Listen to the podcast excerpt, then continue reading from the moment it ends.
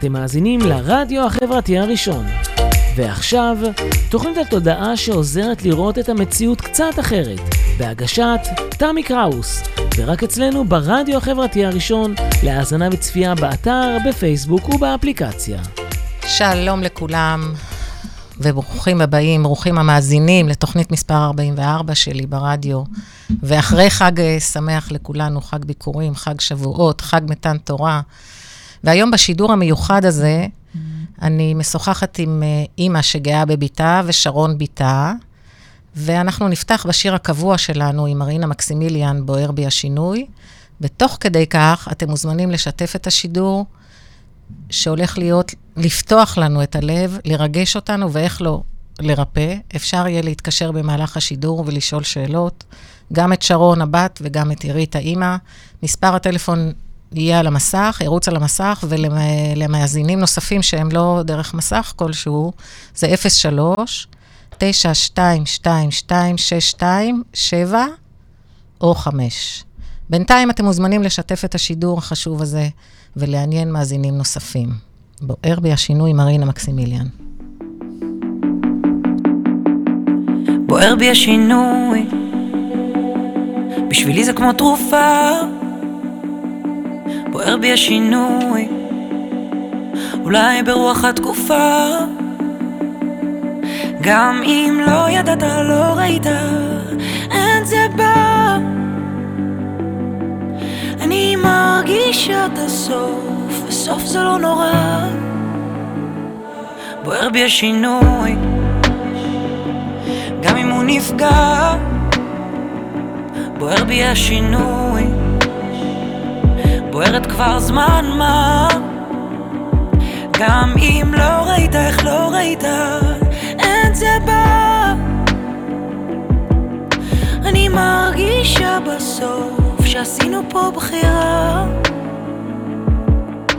שני אנשים נפגשים, מחזיקים ידיים מול אותה תמונה.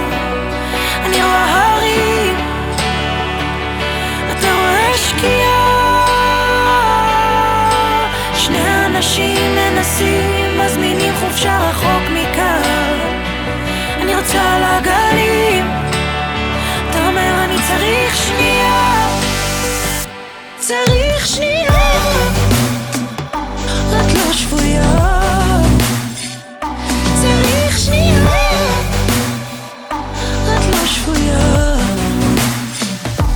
רואה בך שינוי, שוכב על הספה, נדמה לך שינוי, מיד לוקח חזרה. גם אם לא הספקת, לא ראית, אין זה בא. אתה מרגיש שזה קרוב, ומבין שאין ברירה. שני אנשים נפגשים, מחזיקים ידיים מול אותה תמונה. אני רואה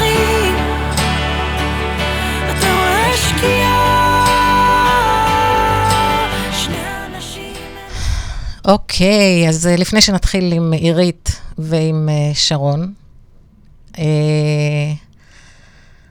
אני אתחיל קצת על עצמי, אני מתקשרת עם כפות הידיים, אני מומחית לשיפור מערכות יחסים ואהבה לעצמנו, שהביאו אותי איתה, שמביאים איתם ידע וחוכמה משלהם. אני מאפשרת ריפוי ונעזרת באנרגיות הריפוי הגבוהות והטהורות של העידן החדש והממדים הגבוהים. ואני מזכירה שאנחנו פתוחים לשאלות בחצי השני של השידור החי, ולהתייעץ בנושאים שעלו כאן. אפשר יהיה אחר כך גם כן לשאול בתגובות, ועירית ושרון תעננה. מספר הטלפון שגם רץ על המסך הוא 03-922-2627 או 5. ויש לי באמת זכות גדולה לארח את שתיכן היום, את עירית ואת שרון גיל, דווקא היום, בצאת חג השבועות, שהוא חג מתן תורה, שמהווה ציון יהודי היסטורי לקבלה ואחדות של החלקים הפנימיים שלנו, למעשה, בתוכנו, ועל שיחה על משפחה, אהבה וגאווה, אותם עירית מביאה גם בהרצאות שלה, וגם כמובן על קבלה וסבלנות, שזה פועל יוצא מכל העניין הזה, על אתגרים פנימיים וחיצוניים, ועל כמה הזהות המינית מדירה, מדירה את uh, כולנו למעשה, נכון? אה, שלום עירית ושרון, תודה לכן שבאתם ואתן מביאות איתכם את האמת באומץ גדול, וזה בכלל לא מובן מאליו. והייתי רוצה שנלך אה, אחורה בזמן, לפני 18 שנים. 16. 16? אה, משהו כזה? 16 שנים. שרון משאירה מכתב לעירית, ומי שרוצה שתפתח את הנושא, אני בעניין. נתחיל. Uh, טוב, זה התחיל באמת במכתב, יום ראשון בבוקר. Uh, שרון נסעה לצבא עם המפקד שלה, הייתה מ"מ uh, בקורס מ"כים. האחים שלה כבר היו בבית ספר. היא בת בכורה. בת בכורה. Uh, בעלי בחו"ל, אני לבד בבית, מתארגנת לצאת לעבודה, והגברת מתקשרת. מהדרך. מהדרך. מסמסת. מסמ... כבר לא זוכרת, כן. כן, חלילה לא לדבר איתי. אה, אמא, השארתי לך מכתב. אני, הלב שלי צונח, אני לא יודעת מה, מה היא כתבה. מאיפה זה בא? מאיזה כיוון זה בא? אה, אין לי מושג, כן. אה, אז אני הולכת לחדר שלה ומוצאת אה, מכתב, שהוא שמור אצלנו עד היום, דרך אגב. שמרתי אותו ככה היטב, שרון ככה... הכספת. הוצאתי אותו, הוצאתי אותו כדי להראות לה לאחרונה. אה, והיא כותבת שם, היא כותבת כל מיני דברים על ככה, כל מיני תהליכים ש, שעברה לפני כן, וש, ובדרך אגב כזה בסוף, אה, הדרך אגב, יש לי איזה סוג של חברה, נכון? ככה כתב, סוג של חברה. ככה, אוקיי. ככה היא ניסחה את זה. והיא כותבת בחצי התנצלות שהיא היא שמרה את זה הרבה זמן, ו, ולא רצתה לספר לנו, כי לא, לא רצתה לפגוע בנו, ולא לא ידעה איך נקבל את זה, אבל היא חייבת לפרוק את זה. ושבינתיים היא מבקשת שלא נדבר על זה עם אף אחד. אוקיי. זהו, אז יום ראשון בבוקר, ואני קוראת את המכתב, ואוקיי, לכי תתמודדי. אין לי מי לדבר, גם אסרה עליי לדבר. עופר בחו"ל, אני לא, בטח לא אטריד אותו משם עם זוטות שכאלה. עם זוטות כבדות? כאילו. כן, ואני, היא הורידה את הקוף ממנה, השאירה לי את הקוף על הכתפיים. והיא טרחה גם לא להישאר שבת באותו סוף שבוע. מה שנקרא, עד הסוף הכל היה פיימי מבצעי לחלוטין. אז אולי תספר את הצד שלה בחלק הזה. כן, אז שום דבר לא היה מקרי. לא זה שסגרתי שבת, לא זה שאבא היה בחו"ל, הכל היה מתוכנן מראש. אני זוכרת שזה היה ממש כמה ימים לפני היום הולדת שלי. Uh, כי, כי באותו סוף שבוע, אני חושבת שרציתי לנסוע עם החברה שהייתה לי אז, uh, לכבוד היום הולדת, ו, וכבר לא ידעתי מה, מה, מה, איזה עוד שקר עכשיו uh, להגיד. חשוב להגיד, זה היה אחרי בערך uh, שנה, שממש הסתרתי את זה. שהיית בקשר? ש, שהיינו בקשר, היא הייתה החברה הראשונה שלי, הכרנו גם בצבא, הייתה חיילת שלי. לפני זה, לפני זה. עוד סוד אסור. כן. ובאמת כבר הרגשתי שאני כבר לא יכולה יותר לשאת את החיים הכפולים האלה.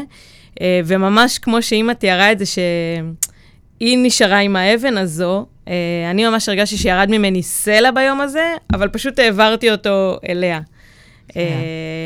ומשם הדברים לאט לאט התחילו להתגלגל. לאט לאט, לאט לאט זה... מאוד לאט. אז שנייה נשאר עם שרון, בבקשה. ספרי קצת על השנה, השנה לפני, ועצם, וכשאת מגלה שאת למעשה רוצה אישה כבת זוג, כדרך חיים, מה עובר עלייך? איך... זה היה, זה היה מאוד קשה. אני חושבת שהיציאה מול עצמי הייתה אולי יותר קשה אפילו מהיציאה מול העולם אחר כך. גדלתי במקום שהוא די בועה, במכבים. לא, לא היו לי חברות כאלה, לא נחשפתי לזה, גם לא חברים כאלה.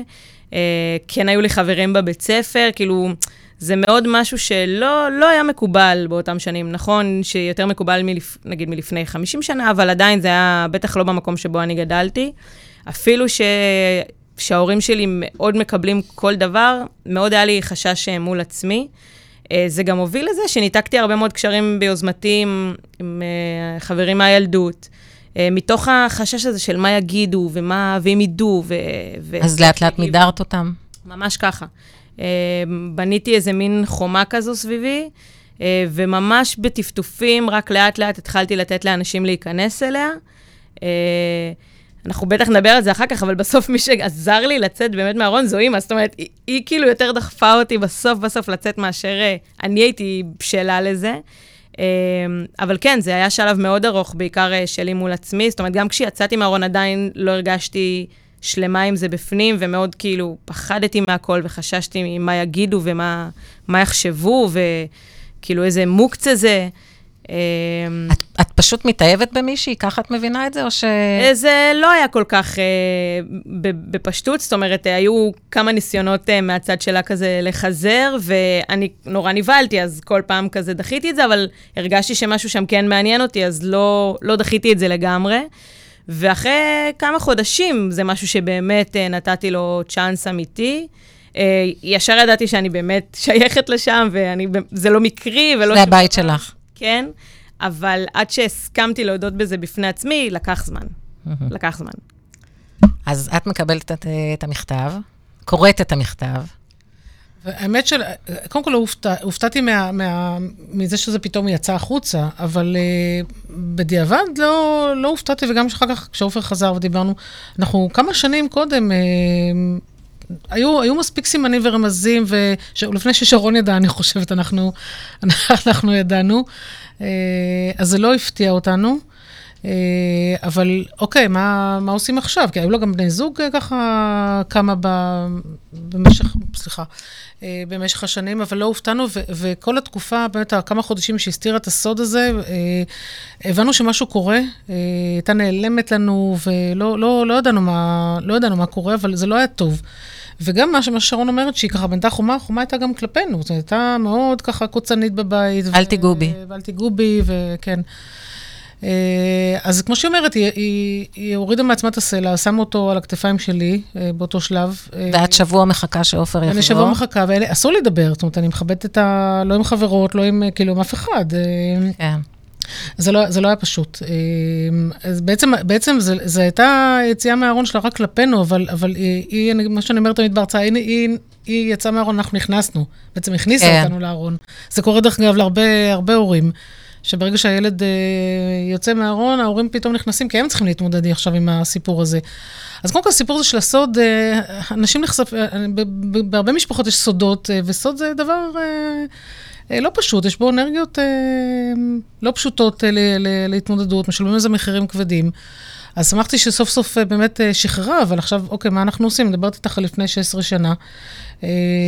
איך, איך, מדבר, איך מדברים את זה לעולם? כאילו, החשש העיקרי שלנו היה באמת, אני זוכרת שעופר אמר שהוא פחד שיהיו לה חיים קשים. כן. זו הייתה... איך את מספרת את זה לעופר? הוא בא הביתה, את מחכה לו בגדר של, בכניסה, בשער בטח. אני כבר, האמת שאני כבר לא זוכרת, אבל אני נשארת שאמרתי לו ששרון אה, השאירה מכתב. אה, אם הוא רוצה לקרוא אותו? אה, כן, בוודאי, הוא קרא אותו. ואני רוצה להגיד דבר חשוב, לא, לרגע לא היה לנו ספק על הקבלה שלנו והאהבה שלנו, וזאת אומרת, כלפי שרון בכלל לא הייתה שאלה. האתגר הגדול היה אה, מול העולם, בכל זאת, גם עם כל הקבלה והאהבה, שנייה אחת אה, אמ, להסתגל לזה, כן. למצב החדש. והייתה גם איזושהי הקלה, כי הבנו שחוותה חודשים של סוד וקושי מאוד גדול, וסוף סוף שחררה אותו, אז גם הייתה הקלה מאוד גדולה. ועכשיו הייתה השאלה, איך מוצאים את זה לעולם, ומה יגידו, אה, ואיך אומרים, ומה יגידו. המשפחה המורחבת. כן. סבים וסבתות. סבא וסבתא, אה, ולקח אה, כמה שבועות טובים, נכון, שרון? אה, עד שהיא הסכימה, והייתי צריכה ממש ככה לשכנע אותו שזה בסדר. היא, כל מה שאחרון כל הזמן פחדה ש, שהיא תפגע, ב, כמו שהיא פחדה לפגוע בנו, שנשמע את הבשורה, והיא ראתה שהעולם לא יתמוטט. כן. זה היה החשש העיקרי באמת. כאילו, לא, לא לפגוע, לא... בהורים. גם בהורים, גם בסבים והסבתות, כאילו, מהם מן הסתם הכי חששתי. כי הם ידעתי שבאמת יקבלו אבא ואימא, אבל עדיין ידעתי שזה תהליך שהוא לא קל. גם, גם מהאחים אפילו מאוד חששתי. כאילו, חשוב להגיד, אני, מול כולם התנאי היה שלא אני מספרת, אני לא מספרת. אני לא הייתי מוכנה להתמודד עם זה. אה, וגם השיחה של אחר כך תמיד הייתה לי כאילו קשה, אבל בסדר. אז עברת uh, כברת דרך עד לכאן. תראי, באת אפילו לדבר על זה, ואת הולכת כן, להרצאות עם אימא. היום אני בכיף מדברת על זה חופשי, אה, להפך מעודדת, ומדברת על זה כאילו באמת הכי פתוח, בלי שום בעיה. זה היה תהליך מאוד ארוך של להסתיר את זה במקומות עבודה, אה, ולהסתיר את זה מול כל בן אדם חדש שמכירים ופוגשים. אה, והיום, זה פתוח, זה על השולחן לגמרי. ואנחנו, ו, ובתהליך של היציאה שלה, שהיה באמת ממושך, אנחנו זכינו כי, כי באמת אה, יצאה שרון, מהארון שרון חדשה. אז אנחנו הרווחנו, הרווחנו בגדול. אה, אז באמת, אחרי, חושבת, כמה שבועות, אפילו יותר מזה, אה, אמרתי לה, בואי נדבר עם הסבא, אני לא יכולה לשמור את הסוד הזה יותר, כאילו, זה לא... אז היא הסכימה, סוף סוף, ו... והתחלנו ככה לשתף בהתחלה את, ה... את הילדים, ואחר כך את הסבים והסבתות. ופה זה מסר שחשוב לי נורא להעביר, כי, כי לפעמים אני, אני שומעת את זה גם מאוד... מעוד חברים או חברות שהילדים שלהם יצאו מהארון ונורא חששו ממה יגידו הסבים והסבתות, הדור המבוגר יותר. ואני אמרתי, זה, זה, זה, זה, זה בחירה שלהם קודם כל, ותסמכו עליהם שזה, שזה בסדר, זה לא... החשש שלנו הרבה פעמים הרבה יותר גדול מאשר מה שהצד השני מסוגל להכיל ו, ולקבל. אז עם ההורים שלי באמת לא, לא הייתה לנו בכלל, לא היה לנו שום ספק שתהיה קבלה, וזה ככה היה מההתחלה. ההורים של בעלי, היה לנו קצת חשש, אני חייבת להגיד, כי הם באים משפחה ככה יותר... מסורתית. אה, מסורתית ושמרנית, ו... והם קיבלו אותה בחיבוק אה, גדול. זאת אומרת, כן, מאוד, בצורה מאוד מאוד מפתיעה. כן, כן. אחד הדברים שכאילו כל הזמן, לפני היציאה מהארון מול סבא וסבתא, תמיד ארוחת שישי זה סבא עובר נכד-נכד, ושואל, נו, מה, מה עם בן זוג, בת זוג, ואני הבכורה, משני הצדדים. אז בגדול, כן, זה היה ידוע שאני מגיעה, אני אוכלת ומתאדה לחדר, ממש, כאילו, היה ממש את החשש הזה של ה... שהוא ישאל אותך. שהוא ישאל, ומה אני אענה. והוא גם היה לו קצת יציאות כאלה, את יודעת, כאילו, לא כזה מביכות כאלה תמיד אה, אה, לנכדים על מה עם הבני זוג. אז ממש כל הזמן נמנעתי, כאילו, איפה שיכולתי לא להגיע לארוחה, לא הגעתי. אה, ואם כבר הגעתי, אז הייתי ישר נעלמת לחדר. כן, זה כל הזמן, לחי... כאילו, זה כל הזמן לעשות חישובים. אה, מי עלול לש... עכשיו לשאול משהו, מי עלול להגיד משהו, מי עלול לראות משהו. אמ, זה לפעמים ו... בסוג של פחד למעשה. זה, זה ממש, זה פחד, זה ממש לחיות עם משקולת ענקית על הגב, ענקית. אה, ו, ואני חושבת שכאילו, הדבר שעשה לי באמת איפשהו את הסוויץ' בסוף, זה זה שאימא כל הזמן טפטפה לי, כאילו, אם, אם לך טוב, אז פשוט תהיי את, כאילו, למה, למה דופקת חשבון בכלל לכל העולם? וזה משהו ש... עוד פעם, גם, כש... גם כשכבר סיפרתי להורים, ואפילו כשכבר סיפרתי לסבים ולסבתות ולדודים ולאחים, עדיין כאילו המשכתי להסתיר, נכון? איזושהי תקופה. ופחדתי לצאת איתה החוצה, כאילו, עם החברה ממש, כאילו, לצאת למסעדות, לצאת לזה, היינו נפגשות רק בבית, רק כאילו באוטו, רק uh, מקומות כאלה. ובסוף אימא היא זו שעשתה באמת את ה...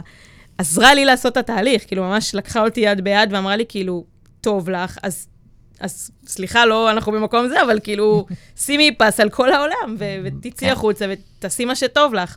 ולקח לזה זמן לחלחל, אבל בסוף זה מה שגרם לי כאילו באמת לצאת החוצה. מדהים. והיום את נשואה? נשואה איך זה? אה, זה קצת מורכב. אני לא נשואה, אני הייתי נשואה אבל. אוקיי, אה, אז בואי ספרי קצת על, על, על, על היום שאחרי, מה שנקרא, כן. ואחר כך נחזור עוד פעם להתחלה. בכיף. אז בגדול, אם אני ככה אספר בכמה משפטים את הסיפור שלי, אפשר להגיד, אה, אמ, אני הכרתי את ה... היא לא הייתה בת זוג הראשונה שלי, אה, בת זוג אה, בשם רות. אמ, רות ואני הכרנו לפני... שמונה שנים, שמונה, תשע. שמונה, תשע שנים. Um, ואחרי כמה חודשים ש, שהיינו כבר ביחד, uh, היה, מעב, היה דיבור כבר על מעבר uh, לגור ביחד, ואז היא גילתה בעצם שהיא חולה בסרטן השד. Uh, הייתה, ההורים שלה גרים יותר בצפון, וזאת אומרת, הייתה מאוד התלבטות, מה, מה עושים עכשיו, את רוצה לחזור להורים? זה היה ממש כאילו מין אה, שוק באמצע החיים, והיא אמרה, לא, אני ממשיכה את החיים שלי איתך כמו שתכננתי, אנחנו תכננו לעבור לגור ביחד. אז עשינו את הדברים מאוד מאוד מהר, עברנו לגור אה, ממש תוך שבוע ביחד. אה, וצ'יק צ'ק אה, התחילה טיפולים. אה, אחרי שהיא עשתה שימור פוריות, אפשר לדבר על זה אחר כך בנפרד, אבל זה גם משהו שהוא מאוד משמעותי, ואני חושבת שיכול גם מאוד, מאוד להיות רלוונטי להרבה בחורות ששומעות אותנו. בכל אופן, התחילה טיפולים, היה תהליך לא קל, היא עברה כימותרפיה חצי שנה, והקרנות. וניתוחים. ושני ניתוחים, ואז היא החלימה. זה לפחות מה שחשבנו. כביכול, מבחינת הבדיקות היא הייתה נקייה, ואז אמרנו, אוקיי, בואו בוא נחגוג את זה, וכבר רצינו להתחתן, ואז לא הייתה איזו הצעה, הייתה החלטה משותפת, ונפגשנו בארוחת צהריים אצל ההורים, גם עם המשפחה שלה. אה, וסיפרנו שאנחנו הולכות אה, להתחתן, והייתה ממש אה, שמחה גדולה.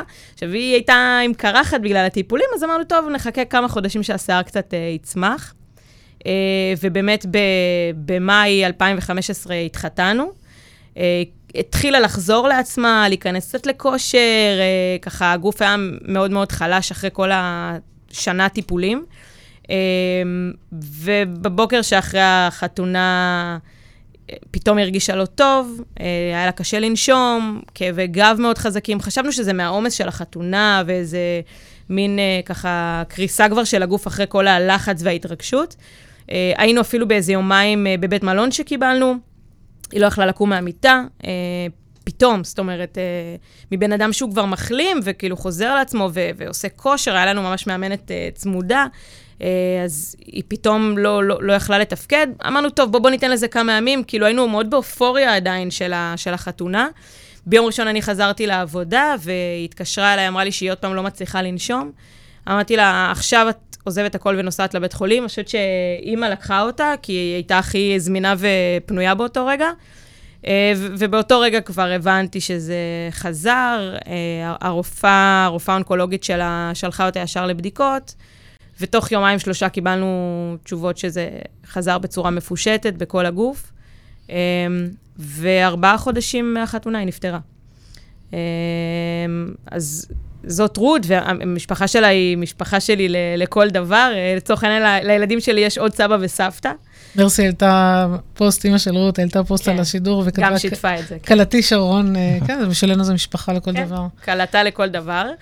אמ, אז אני בקשר אה, יומיומי איתם, הם ממש כאילו משפחה שלי לכל דבר, וגם חשוב להגיד אה, של אנט, שהיא בת הזוג שלי, אז הם גם בקשר מאוד אה, טוב איתה. אמ, ובערך שנה אחרי שרות נפטרה, הכרתי את אנט, דרך חברה משותפת. אמ, והיום לאנט ולי יש שלושה ילדים, שני תאומים, בנים, אה, תאומים זהים, ועוד אה, גפן קטנה שנולדה לפני חמישה חודשים. מזל טוב. אז זה ממש על רגל אחת. אז אפרופו רות, היום גם אה, חג שבועות. נכון. רות המואביה. אבל שרמה שרון, ככה היא סיפרה את הסיפור, יושב ואני אסתכל רגע מהצד, אם זה בסדר? שאני... בטח. אז, אז גם לפני, גם, גם לפני, לפני רות, עם הבת זוג שהראשונה שהם עברו לגור ביחד, אחרי האתגר, כאילו, הדמות הפנימית, גם שלה וגם שלנו, התחלנו להיחשף לכל מיני אתגרים חיצוניים ש, ש, שכל הזמן ככה נכנסים לנו על הדרך. אה, אה, למשל, עם בת הזוג, שהם עברו לגור ביחד, לא רות, זאת שלפניה, אה, הייתה באה משפחה דתית. רשמית, רק אימא שלה ידעה שהיא... בהתחלה גם היא לא ידעה. גם בהתחלה גם היא לא ידעה. שרון הייתה נוסעת לשם לסופי שבוע, אז בתקופה שאנחנו עוד לא ידענו, והייתה נעלמת לנו. באיזשהו שלב היא יצאה בפני אימא שלה מהארון, ומתישהו גם אימא שלה לא הסכימה ששרון תיכנס אליהם הביתה. כן. וכשהם עברו לגור ביחד, הייתה להם דירת חדר, אה, עם מיטה זוגית, וכשאבא שלה מדי פעם היה בא משהו לעזור להם לסדר, הם היו פותחות מיטה מתקפלת, כדי לעשות איזשהו מצג שווא ש... שיש שתי מיטות. חברות כן, לדירה, שותפות לדירה. אני קוראת לזה עיניים, עיניים עצומות לרווחה. כן. אה, ממש, אה, ו- והיום אני חייבת להגיד שאותה בת זוג מקסימה אה, יצאה אחר כך מהארון, גם בפני, בפני אבא, גם הם עשו אחר כך חתונה גדולה לה ולבת הזוג שלה, יש להם ילדים משותפים. גם להם יש תאומים בדרך היום. כן. וכולכם בקשר, איזה יופי. כן. ועל הסיפור של רות, שבאמת, שרון מדברת על זה, אני, אני רק, רק שרון מדברת, אני כבר מתחילה ככה. נשנקת. כן. אבל שרון מספרת באמת, היא טיפלה בה במסירות שאין דברים כאלה. עכשיו, זה, זה לא בגלל זה, אולי בגלל זה שתי בנות, לא יודעת, כאילו, כל בני זוג שאוהבים היו עושים את זה. אה, אבל עדיין, אחרי שירות אה, הלכה לעולמה, חוץ מהאבל המאוד מאוד כבד, שרון הייתה צריכה להתמודד עם בירוקרטיות, עם אתגרים חיצוניים, הייתה צריכה להוכיח לביטוח לאומי שלכי תוכיחי שבאמת אה, רות הייתה בת זוג שלך ושהתחתנתם, ולהביא uh, תמונות מחתונה וחשבון בנק, ובתוך האבל הכבד הזה, להתעסק עם בירוקרטיות שזוג סטרייטי, לא, לעולם לא היה צריך להתמודד עם זה. זה. זה היה נורא, לראות אותה בתוך הסיפור הזה. חוץ מהאבל, גם עם, ה, עם הבירוקרטיה, זה היה קשה, קשה מאוד. אה, וזה עוד אחד מהאתגרים שלצערי... ולמה היה העניין של הביטוח הלאומי? בשביל, אה, סליחה, בשביל לקבל, אה, להיות מוכרת גם כשאירים. לקבל קצבה, זה היה מלחמה ארוכה. אה, קצבת שאירים. קצבת שאירים, גם אה, בהתחלה חסמו לי את החשבון בנק, כי מבחינתם, זאת אומרת, תוכיחי שכאילו היא מורישה לך, עכשיו זה חשבון בנק אה, משותף, אוקיי. זאת אומרת, כל מיני דברים נורא נורא קטנים, שזוג רגיל, שאחד מבני הזוג נפטר, לא חווים את זה. לא צריכים להתמודד עם הקושי הזה.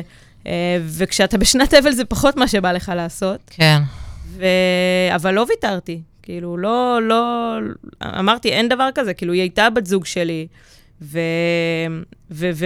ומבחינתי אני אלחם על זה. בכל דבר שצריך. כאילו, גם ברמה הבירוקרטית וגם ברמה אה, של אה, תמיד אה, להזכיר אה, מי הייתה. אה, וזה היה אחד האתגרים. ואני, היום את נשואה, היום את חיה עם אה, אנט, ויש לכם שלושה ילדים. נכון, ורות נמצאת איתכם. נכון. כל הזמן. מדהים, כל הזמן. מדהים. ושאפו גם לאנט. לגמרי. ולא בא ברגל גם כן. וואו, לגמרי. צריך לשים אותה פה על השולחן, נכון, עם כתר על הראש. בהחלט. זה לקחת מישהי עם תיק לא קל, באמת. והרבה אמרו, כל, כל מי ששומע את זה אומר קודם כל לאנט, כאילו, כל הכבוד, ואני מסכימה. אה, במיוחד ב- בהתחלה, היה הרבה רגעים לא פשוטים, ברור. והרבה התמודדויות, והיא ממש עמדה בהם בגבורה, ממש. אה, בכלל, גם זה שהיא ביחסים כל כך טובים, היא עם המשפחה ש- עם המשפחה של רות, ממש. הנה, השבוע אנחנו הולכים אליהם. מדהים. כן, לגמרי. אז בואו נשים אה, שיר של אה, עדי אברהמי, זה מתחיל בצעד אחד.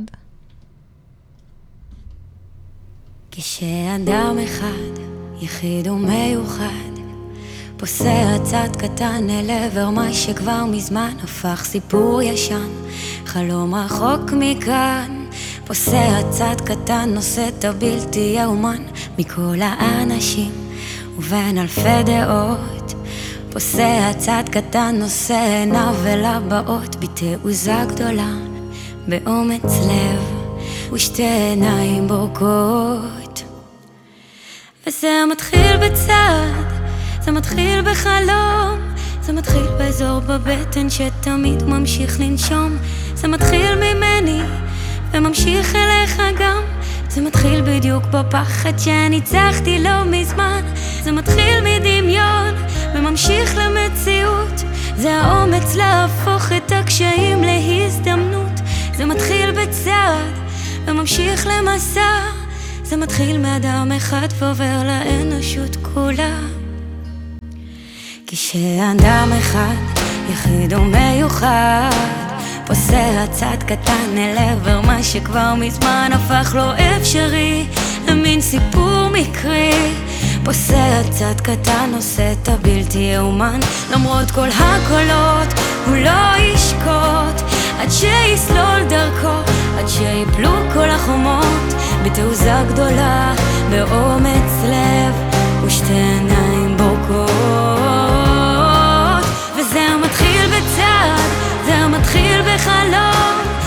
מתחיל באזור בבטן שתמיד ממשיך לנשום, זה מתחיל ממני, וממשיך אליך גם, זה מתחיל בדיוק בפחד שניצחתי לא מזמן, זה מתחיל מדמיון, וממשיך למציאות, זה האומץ להפוך את הקשיים להזדמנות, זה מתחיל בצעד, וממשיך למסע, זה מתחיל מאדם אחד ועובר לאנושות כולה.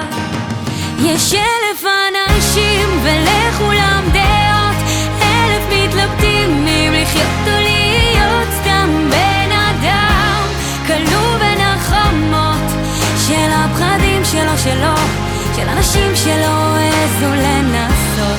תהיה האיש שלא פחד, שלא חשב יותר מדי מה יאמרו ואם כדאי, הכוונה תהיה לך כיוון. האמונה תיתן לך אמון בדרך וזה מתחיל בצעד, זה מתחיל בחלום זה מתחיל באזור בבטן שתמיד ממשיך לנשום זה מתחיל ממני וממשיך אליך גם זה מתחיל בדיוק בפחד שניצחתי לא מזמן זה מתחיל מדמיון וממשיך למציאות זה האומץ להפוך את הקשיים להזדמנות זה מתחיל בצעד וממשיך למסע. מתחיל מאדם אחד ועובר לאנושות כולה. זה מתחיל מאדם אחד ועובר לאנושות כולה.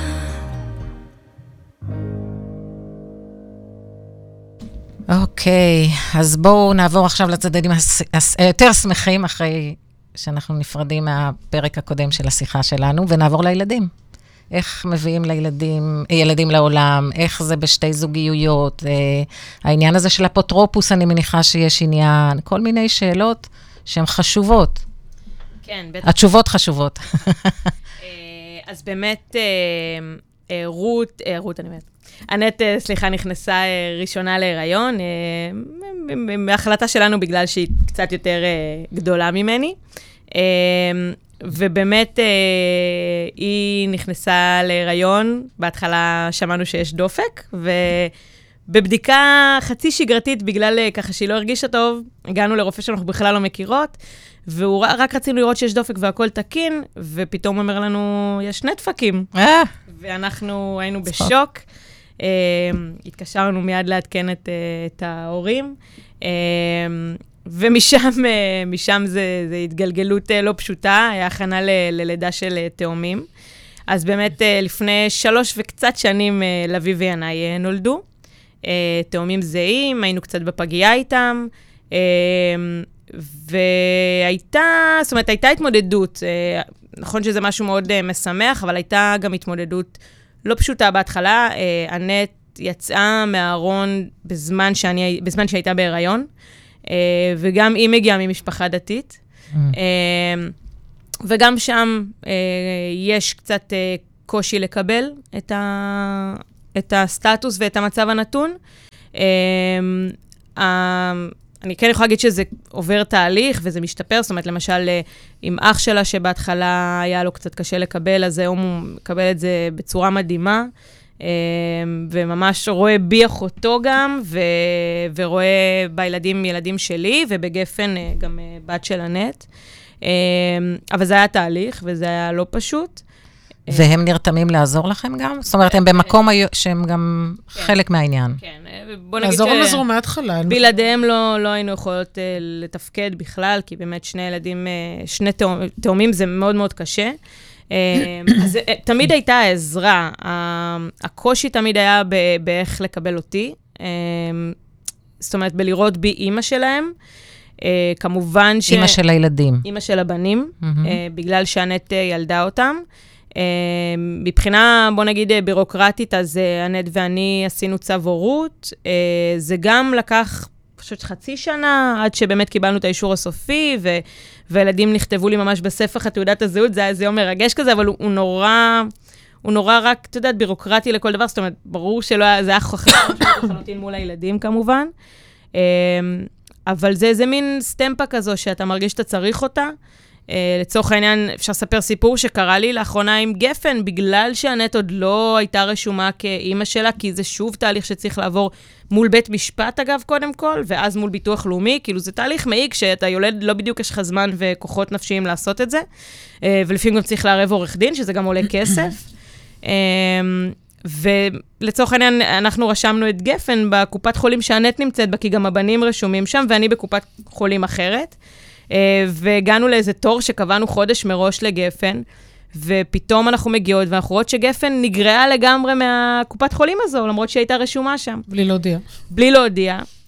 בדיעבד, אחר כך הבנו שבעצם אה, היא נרשמה תחת הנט, כי זו יכלה להיות גם כל אה, בחורה מהרחוב, לצורך העניין, או שכנה שרשמתי תחתיה, אבל מרגע שעובר חודש מיום הלידה של הילד, אם זה לא האבא או האימא, אז הוא לא יכול להיות רשום תחתם. עכשיו, בגלל שהנט אה, רשמית עוד לא נחשבת בתעודת זהות אימא שלה, אז מבחינתם פשוט גפן לא קיימת. זאת אומרת, הם פשוט גרעו אותה, ואנחנו הגענו ככה עם תינוקת בת חודש ל- לבדיקה של רופא, ואף אחד לא יכל לעזור לנו, זה פשוט לדבר לקירות.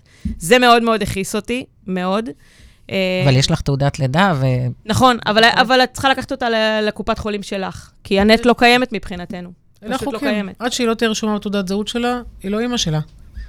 אה, וזה קצת קשה להתעסק בדבר כזה כשיש לך תינוקת בת חודש, שצריכה כרגע לראות רופא, והיא מחכה לרופא הזה חודש.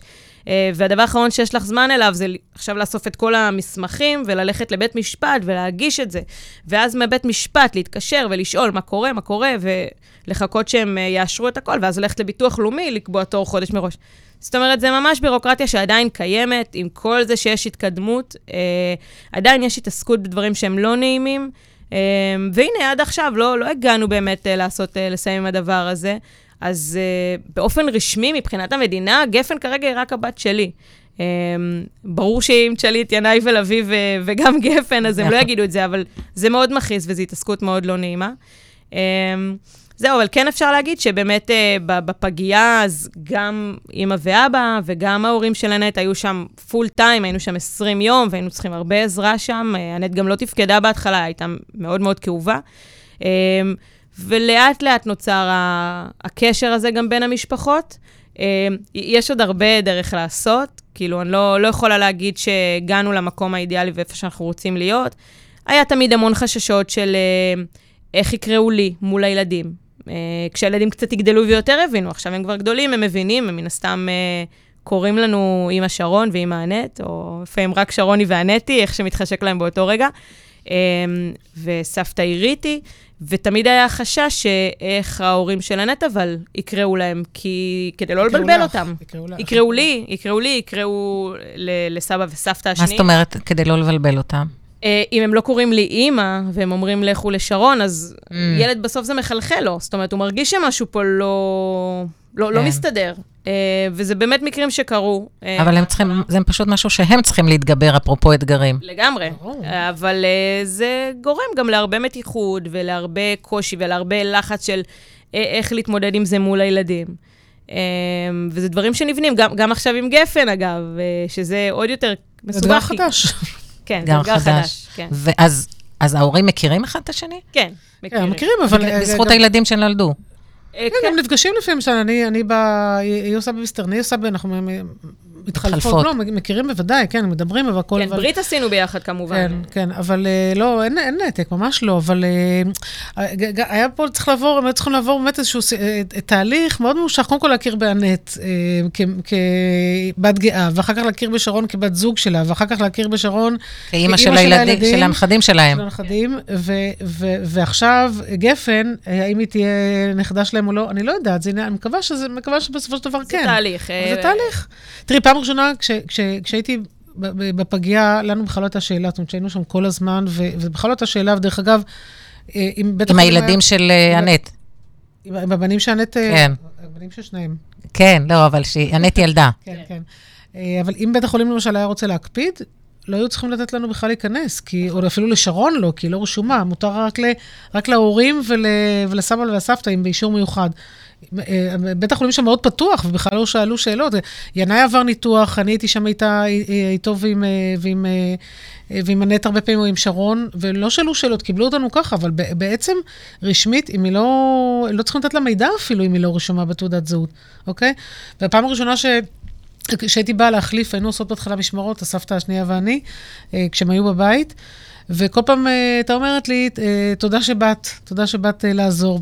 ואני אומרת, מה זאת אומרת, זה ברור. כן. כאילו אני מישהו זר שבא לעזור בבייביסיטר ולא כסבתא. פעם ראשונה שהיא אמרה, בפני הילדים, הנה סבתא עירית הגיעה, זה... נמסנו. ממש. התרחב לך הלב. אמרה דרך אגב סבתא לפני שהיא התייחסה נכון. לאימא, אבל אני זכיתי ראשונה. זה יותר קל כנראה היה. אז כן, זה לא, זה אתגר לא, לא פשוט, ושוב, ושוב, בזכות הסובלנות של אנט, שהיא אינסופית כישרון פחות סובלנית במקומות האלה. אנט יותר מכילה? היא יותר מאזנת, כאילו, את כל הצדדים, את יודעת, אה, כי, כי אני דוחפת לצד אחד, ואימא שלה לפעמים לצד אחר, והיא צריכה בסוף, את יודעת, לבוא שנייה ולהרגיע את כולם, כדי שלא ייווצר איזשהו פיצוץ, ו... את יודעת, כי, כי זה מאוד רגיש. כשזה, כשיש ילדים בתמונה, זה נהיה מאוד רגיש. עכשיו, אני גם מאוד יכולה להבין אותם, כי באמת הם, הם ממש בבת אחת גם נחשפו ליציאה, זאת אומרת, אני בטוחה שהם לא הופתעו, אבל בבת אחת גם יצא מהארון, גם הייתה בהיריון, גם הם הכירו אותי, גם הילדים נולדו, כאילו, הכל קרה מאוד מאוד מהר. אז אני מאוד יכולה להבין, הם באים שוב מבית דתי, זה, זה גם ככה קשה, גם למי שלא מגיע מבית דתי. אז על אחת כמה וכמה, אה, זה מאוד מובן, אה, ואנחנו באמת מנ- מנסים לעשות את המקסימום. אני ואימא שלה ביחסים מצוינים, אגב, אבל אה, זאת אומרת, אני הרבה יושבת איתה, כאילו גם רק שתינו, כי עכשיו אני בחופשת לידה והיא באה לעזור עם הבנים, אז, אז אני שם מן הסתם, אז היא עוזרת לי איתם, אבל... אה, אבל, אבל תמיד יש את הניואנסים הקטנים האלה של כאילו, את יודעת... זה על אה, ביצים, קצת ללכת על ביצים. זה ללכת על ביצים קצת, כן. אולי שתיכן להגיד- הולכות על ביצים. או לא. שתינו, אנחנו נזהרות, אנחנו- באמת, אבל... אבל ככה זה בין חמות ל- לכלה גם, בדרך אבל כלל. זה קצת מעבר. יכול להיות, אבל, אבל יש פה כאילו אישו מאוד uh, ספציפי ש, שעומד שם, זה לא, זה לא שהם לא מחבבים את שרון, הם מאוד אוהבים אותה. ברור לי, ברור לי, יש להם קושי עם העניין. אבל אני חייבת להגיד אה, לשרון, ש, ששרון אה, עשתה שינוי בת, ופעם ראשונה שאני שומעת אותך ככה שאת מבינה אותה. כי אה, את כל מיני... בוודאי, אני הייתי, רוצה שכבר, את יודעת, שהתהליך יהיה כבר קצת יותר איזה, אבל... זאת אומרת, אני גם רואה אותה עם גפן, והיא מאוד אוהבת אותה ומאוד מחוברת אליה. אני חושבת שזה מה שבסוף, את יודעת, בסוף אתה לא יכול לעמוד בפני ילדים. הילדים שוברים את הקרח. בדיוק, את מבינה. אז uh, אני די בונה על זה שזה בסוף, הם, גם הבנים כל כך מחוברים לגפן, וגפן כל כך לבנים, שבסוף אף אחד לא יכול, אף אחד לא יכול לעמוד בפני זה. ואני בסוף מאמינה שזה יעשה את שלו, כאילו, הזמן יעשה את שלו, והקשר בין הילדים יעשה את שלו. Um, ובסדר, יהיו עוד אתגרים, אין לי ספק, אבל נעמוד יש כבר למשל, למשל, אה, אחד הבנים שאל אותי פתאום לפני שבוע, כן, התחילו השאלות. ילד בן שלוש, סבתא הראיתי, למה לגבע ועוז, שזה הנכדים האחרים שלי, יש את אה, אבא עומר, הבן שלי, ולנו יש אה, שתי אמהות, את אמא שרוני ואת אמא נטי. הנט ואני נשתלנו לרגע, ילד בן שלוש, משאלה באמת כל כך אה, ככה חדה. חדה. אה, אז אמרתי לו, יש אה, כל מיני סוגים של משפחות.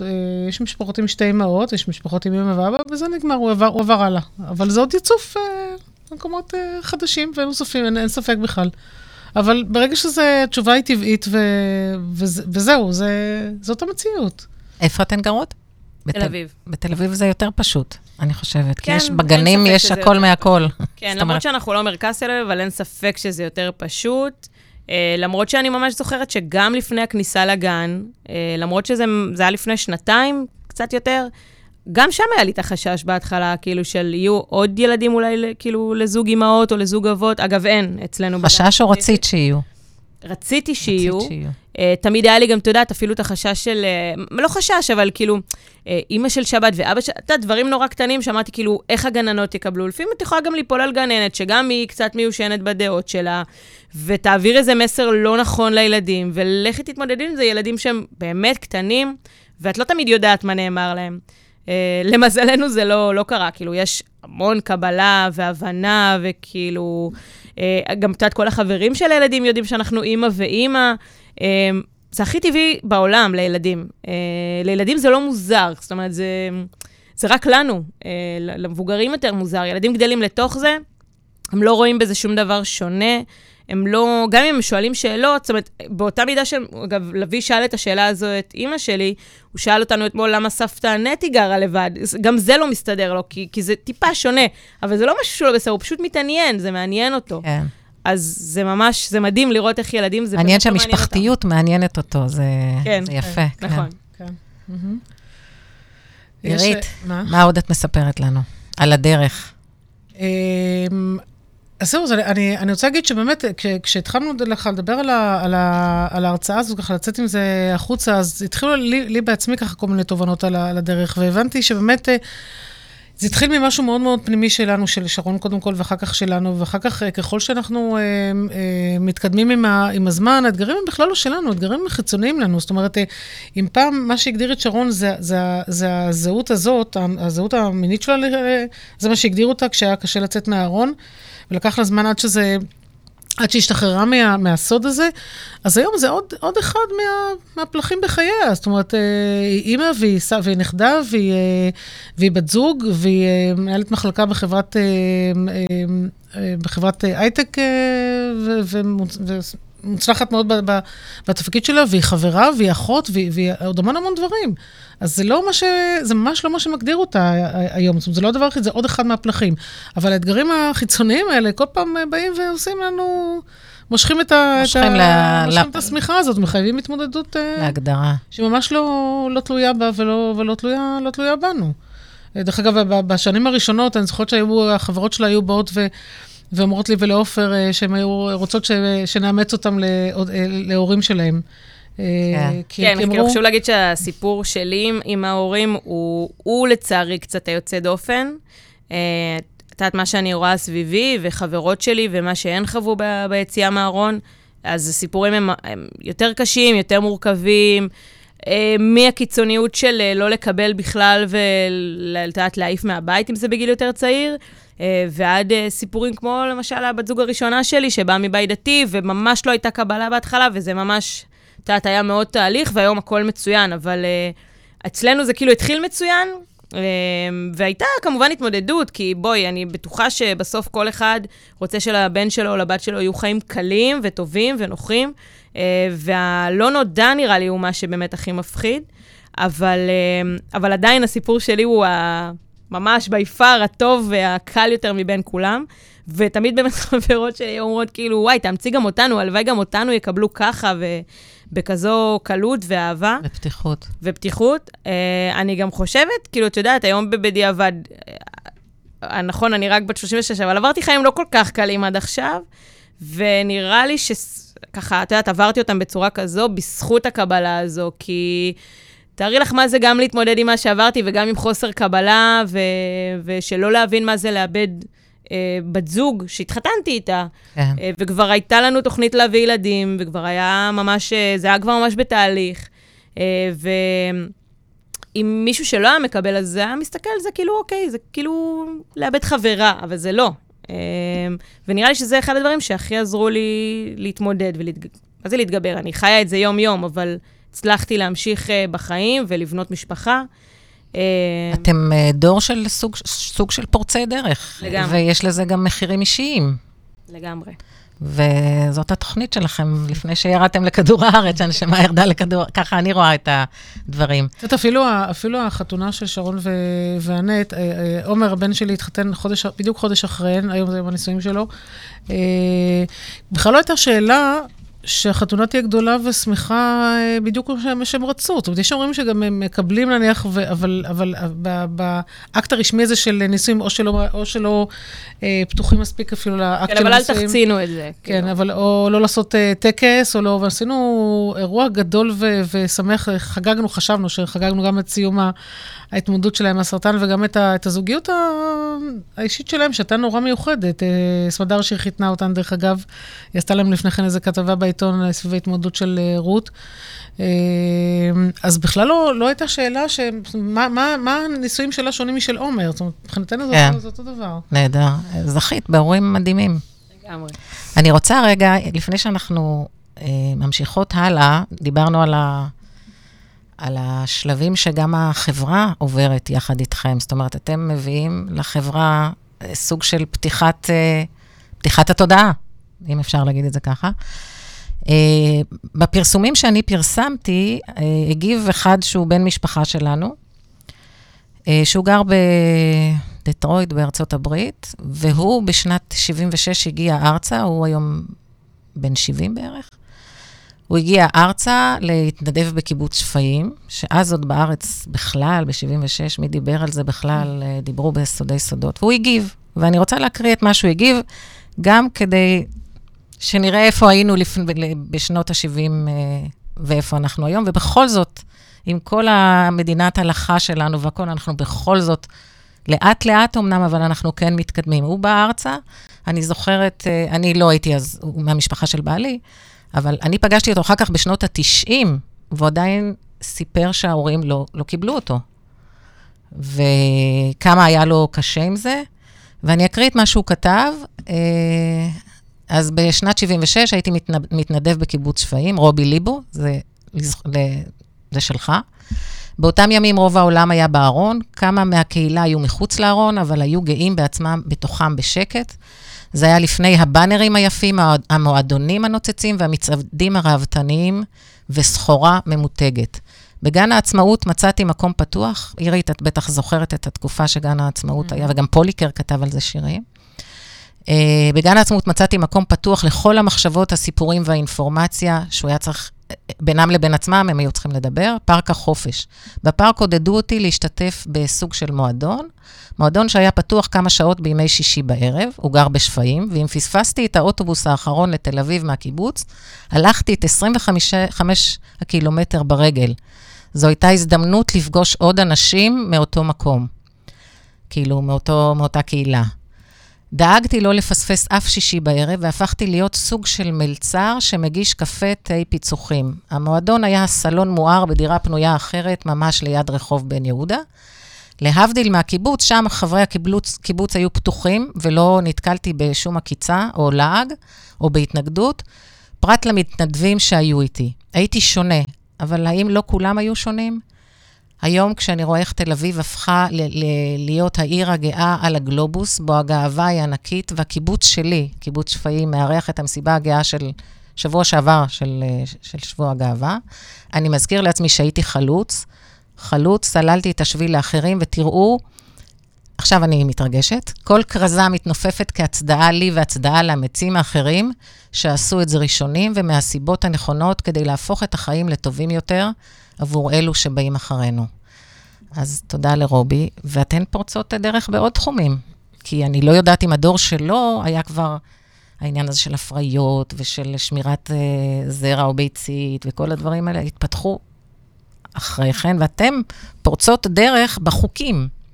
לא רק בקבלה של החברה והמשפחה, אלא, וכאילו נישואין כאלה או אחרים, אלא גם, גם בדברים המה, המהותיים, האמיתיים של החיים. נכון. יש הרבה...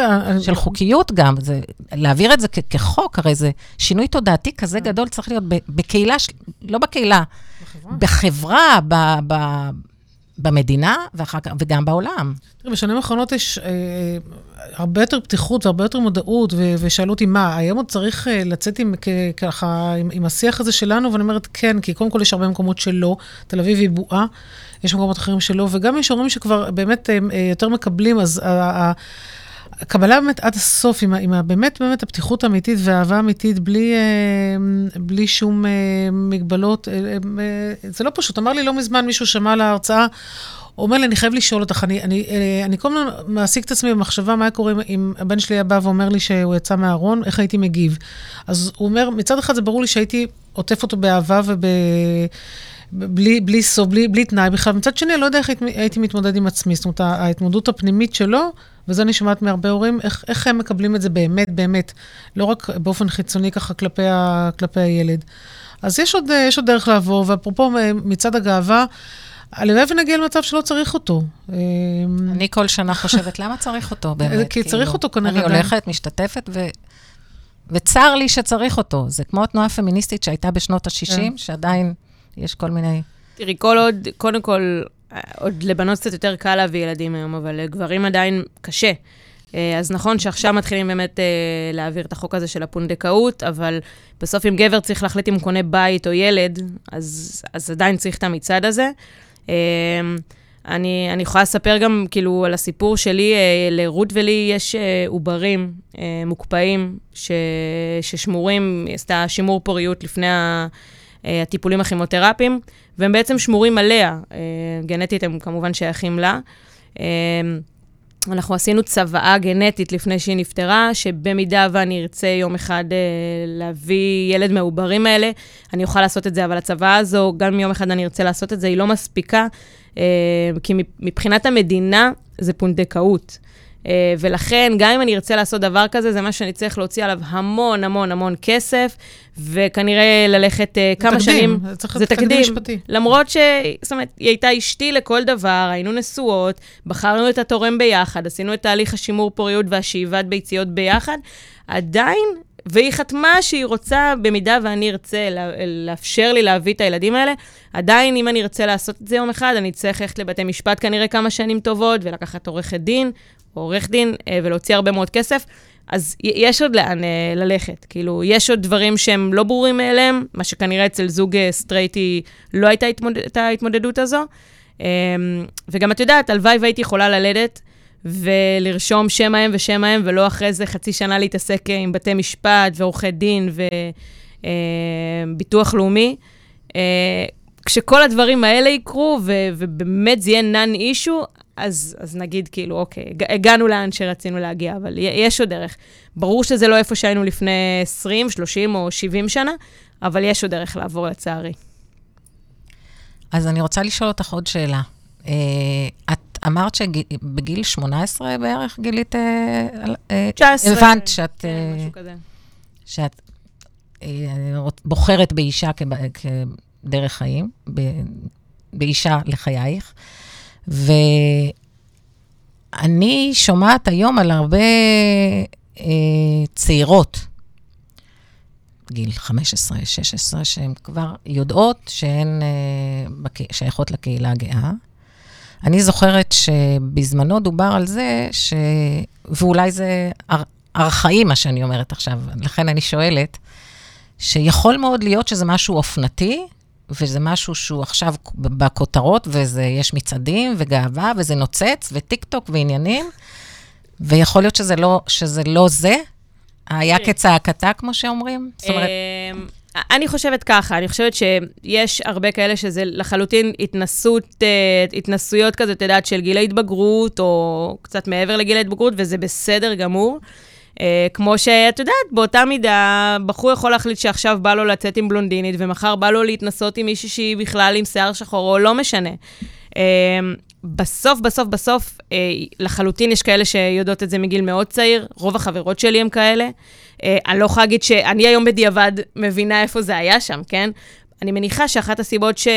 בכלל לא הסתכלתי לכיוון הזה, זה בגלל הבועה שגדלתי בה, בגלל שלא היה מודעות לזה, ולא באמת דיברו על זה, ולא הייתה חשיפה.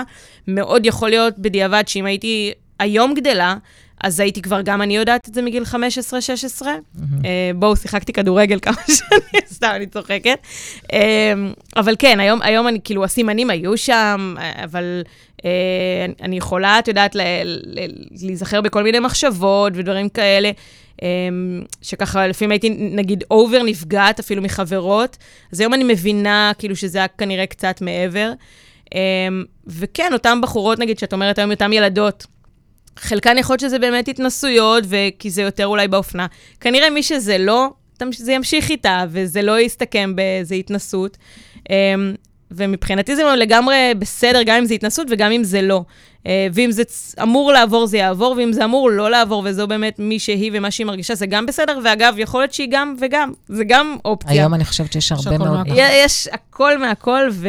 ולכן אני באמת, אני כאילו שמחה בשביל הילדות האלה, שהן לא צריכות לעבור, כנראה, מקווה לפחות, את מה שאני הייתי צריכה לעבור.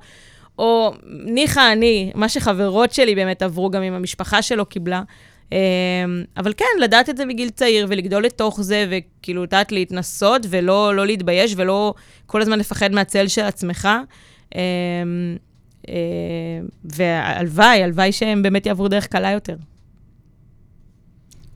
אוקיי. Okay. עירית, אה, לפני שנסיים, בואו, אם יש לכם כמה מילות או מסר, מילים או מסרים לאימהות, סבתות, ולבנות צעירות שבדרך, אז אני אשמח אם... אה, אז אני אומרת שקודם כל תחבקו את הילדים שלכם ותאהבו אותם בלי, בלי שום תנאי, זה הילדים שלכם. ו, ואם, ואני יכולה מאוד להבין אה, תפיסת עולם שהיא שונה משלי. אני לגמרי, לגמרי מבינה ומכבדת, ואני אומרת אה, להורים האלה, גם אם זה לא תפיסת העולם שלכם, קודם כל תאהבו אותם ותחבקו אותם, ותזכרו שהם אה, אנשים בוגרים, וזאת הדרך שלהם. אה, לפעמים זה בחירה, לפעמים זה לא, וזאת הדרך שלהם, ו- ותכבדו את זה. הם, הם, הם, הם כבר לא הילדים הקטנים שלכם שהיו בגיל... שחררו. שחררו. זה, זה, זה החיים שלהם, זה עולם שלהם. נניח שאתם לא מקבלים שזה, אה, שהם נולדו ככה ואין הרבה מה לעשות, אז גם, גם אם לא נניח שהם, שהם בחרו, בסדר, זה שלהם.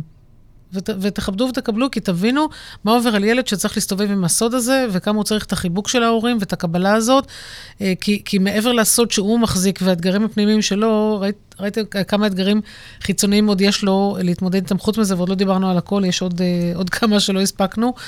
אה, את יכולה לפתוח אם את רוצה, אם יש לך ככה בכמה דקות, זה בסדר. רק, רק, מה, רק, מה שאת מרגישה שחשוב שיהיה פה, רק אז את יכולה לדבר. למשל, נושא שהוא בפני עצמו, של אה, מושג של החיים והחיות, אה, שזה סיפור בפני עצמו, שזה ילדים שבעצם חצאי אחים מאותו, מאותה תרומת זרע, שמסתובבים להם אי שם בעולם, כי תורמי הזרע, לצערנו, אין איזושהי, אין איזושהי הגדרה חוקית אה, או משפטית כמה מותר להם ל- לתרום, והם יכולים להגיע לשלושה בנקי זרע לצורך העניין, ולתרום שם כאוות נפשם כמה שהם רוצים. אה, ויום אחד הילדים האלה יכולים למצוא את עצמם אה, מתאהבים אה, אולי ב- באח שלהם, באחות למחצה. לנו, אה, אגב, יש אה, כבר שלושה. כבר שלושה שגילינו עליהם אה, רק מדמיון. לא חיפשנו. את יודעת, יש קבוצת פייסבוק שממש מחפשים בצורה אקטיבית, ופשוט ממש במקרה חברה שלי, הבת שלה קצת מאוד דומה לאחד הבנים, ש- ממש כמו אחותו התאומה. ופשוט בגיל חודש הסתכלנו על התמונות וראינו שהם ממש דומים, אז פשוט פתחנו את הדף תורם, והוא היה זה, אז הבנו שזה אותו תורם. מטורף. מטורף. אבא דומיננטי יש שם. כנראה, למרות שיש לה עוד אה, אחים תאומים שלא דומים בכלל, בכלל. אה, וגם גפן לא דומה לתאומים. גפן לא דומה, זה ממש היה מקרי, אבל זה, זה סיפור הזוי, ואני יודעת שהרבה מאוד חוששים מזה, אגב, וכאילו צריך, גם זה, אגב, שאלה, משהו שהמדינה צריכה. ממש אה, לטפל בו, כי צריך לעשות רגולציה לדבר הזה, צריך אה, אה, לאכוף את זה ולהגדיר כמה משפחות אה, יכולות אה, להביא ילדים מאותו תורם. אין, אין אכיפה מספיק. אז יש מישהו שמטפל בזה? כביכול, אה, בנקי זרע מחויבים אה, לוודא שהתורם לא תרם ביותר מבנק אחד. להגיד לך שזה באמת קורה היום? לא, אבל מישהו מעבר לבנק הזרע, מישהו ש... שלוקח את זה על עצמו ואומר, אני לא יודעת. לא מספיק, זה. בטוח. לא אוקיי. מספיק. וגם אתה, עוד איזה ככה אנקדוטה, אה, שאימא- שלי, סבתא של שרון, אני חושבת שהיחידה שאתה- שהעיזה לשאול אותה את השאלה הזאת, אחרי שגפן נולדה, היא שאלה אותה ככה, תגידי, את מרגישה, אה, זה ברור לי שאת אוהבת את שלושתם, אבל יש הבדל ב, בתחושות שלך כלפי התאומים וכלפי כלפי גפן? ו... ומה הייתה התשובה? התשובה הייתה ש...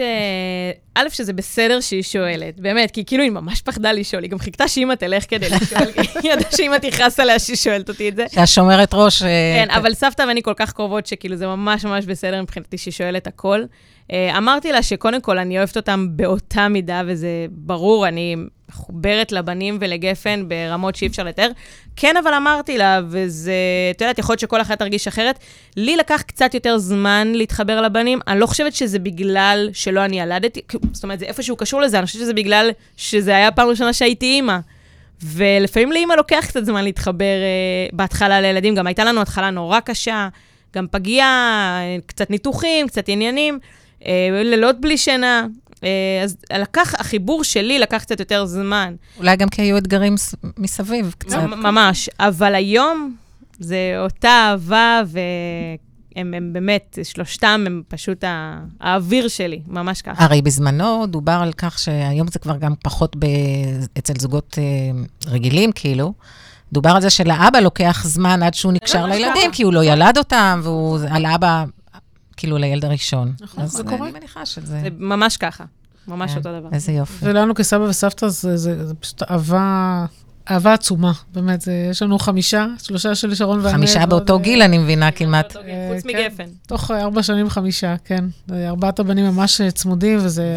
והגיעה. נסיכה עם הכתר על הגיעה הראש. נסיכה עם הכתר על הראש, כן. כדאי שהם ידעו את זה. שתסובב את כולם על האצבע. כן. ואיזה מסר לך יש? אז uh, אני אגיד את המסר שלי ממש בסיפור קצר על שיחת טלפון שהייתה לי עם סבתא. יש לנו זמן, את יכולה... מעולה.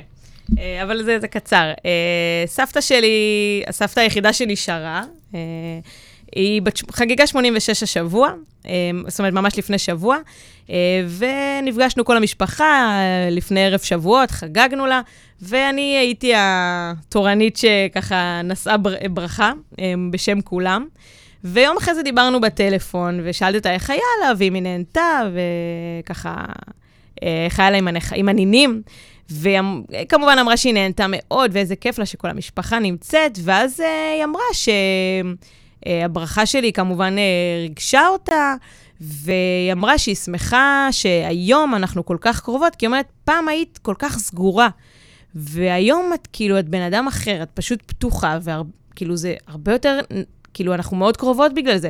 שבמילים אחרות, היא אמרה לי, כאילו, תהיי מה שאת רוצה, העיקר שתהיי מאושרת, וזה מסב לי אושר. כאילו, זה מה שהיא אמרה בעצם במילים אחרות. וזה מה שאני רוצה בסוף להגיד, שבסוף, מה אתה רוצה? שהילד שלך יהיה מאושר, ויהיה לו טוב, ו... ושהוא ירגיש מי שהוא, בנוח עם מי שהוא. אה, ואני חושבת שגם סבתא שלי וגם ההורים שלי הרוויחו אותי, תקני אותי אם אני טועה, בגלל שאני היום מרגישה בנוח במקום שאני נמצאת בו. אמ, וכנראה שאם הייתי ממשיכה להסתיר, אז הייתי ממשיכה לשמור על מרחק עם כל מי שמסביבי, אה, משפחה, חברים, כולם, ואז היו מפסידים אותי, אז, אז מה עשינו בזה בעצם? אמ, זה... ואת היית מפסידה את עצמך. אני הייתי מפסידה את. עצמי בראש ובראשונה. אבל אני, אני אומרת, בסוף, כאילו, מי שקשה לו לקבל את הילדים או את הנכדים שלו, שיחשוב על המשפט הזה של סבתא שלי, שהרוויחה אותי בסוף. אה, נהדר. ולבנות הצעירות? אה, הצעירות, המבוגרות, אני מניחה, בנות, יש גם בנים. נשים בגיל, בגילאים שלנו. שמוצאות את עצמן פתאום בזוגיות. לא פתאום אולי. אמ, אני לא, אני לא אגיד, את יודעת, כאילו, שכחו מהכל וזה, כי בסוף זה תהליך, וכל אחת, אחת או אחד עובר את התהליך שהוא צריך לעבור, אבל בסוף תכוונו לאיזושהי מטרה, ואם המטרה היא אה, להיות שלם עם מי שאתה, ולחיות עם הבן זוג או עם הבת זוג, אה, ולהביא ילדים, אה, אז זה מה שחשוב. ובסוף, כרגע, מה שהכי חשוב לי היום זה שהילדים שלי ירגישו בנוח. אה, ואני אגרום לכל הדברים להסתדר כדי שהדבר הזה יקרה. אה, וכנ"ל לגבי אותן ילדות שרוצות, יום אחד הן רואות עצמם, חי... יראו את עצמם חיות עם בת זוג, אז שלשם יכוונו, הם יעשו את התהליך, וזה לא קורה ביום אחד, והמשפחה כנראה גם צריכה לעבור תהליך שלא יקרה ביום אחד, אבל צריך ל- לשים איזו נקודה, ופשוט לצעוד אליה לאט-לאט, עד שמגיעים. נהדר. אז uh, לפני שאני מסיימת, אני רוצה uh, להודות לכן, אבל גם לסכם במילה אחת או שתיים, ולמעשה, מה שדיברנו פה היום זה על אהבה. לגמרי. מההתחלה ומהסוף, כל מה שאנחנו עוברים בדרך, והרי אני גם מאמינה שהתדר, שהכל, שהכל ממנו והוא הכל, הוא תדר של אהבה. ולשם אנחנו שואפים. כל אחד שואף לקבל את האהבה ולהיות באהבה, ובאמת אנחנו הכי שמחים כשאנחנו אוהבים. זכות בסיסית, לא? זכות בסיסית. אז תודה רבה, הכי חשוב. תודה רבה, נעמתם לי מאוד. תודה שהזמנת ואני אותנו. מקווה שמי שמקשיב ומי שמאזין, אה, עשינו איזה שינוי קטן, שינוי קטן, קטן, כן. בתפיסה, אז אה, הרווחנו את זה בגדול. חודש גאווה שמח. כן. תודה רבה רבה. תודה, תמי.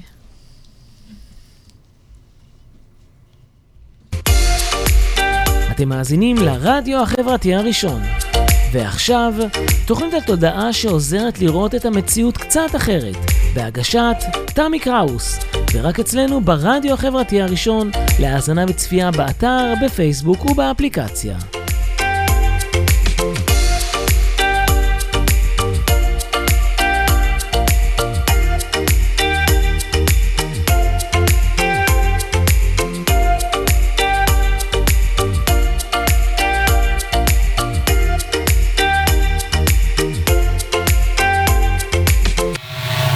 החברתי הראשון.